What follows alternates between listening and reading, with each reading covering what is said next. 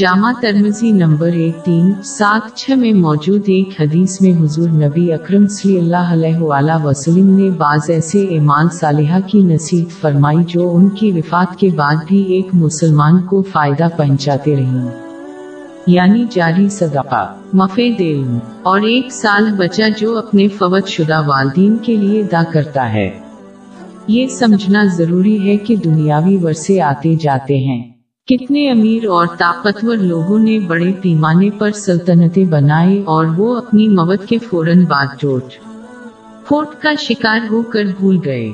ان میں سے کچھ میراث سے پیچھے رہ جانے والی چند نشانیاں لوگوں کے لیے انتباہ ہے کہ وہ ان کے نقش قدم پر نہ چلیں۔ اس کی ایک مثال فرون کی عظیم سلطنت ہے۔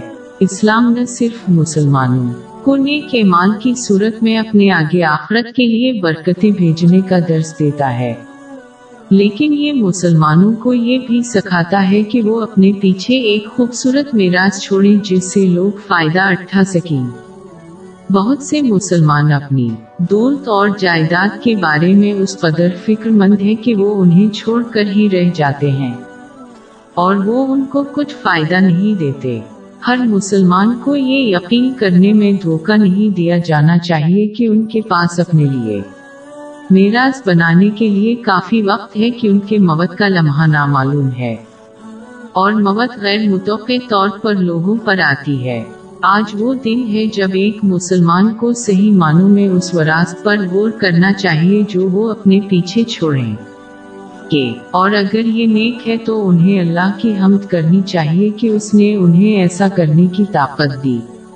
لیکن اگر کوئی ایسی چیز ہے جو ان کے لیے فائدہ مند نہیں ہے تو وہ ایسی چیز تیار کرے جو ان کے مرنے کے بعد ان کے لیے فائدہ مند ہو۔ تاکہ وہ نہ صرف آخرت کی بھلائی کو آگے بھیجے بلکہ نیکی بھی پیچھے چھوڑ جائیں۔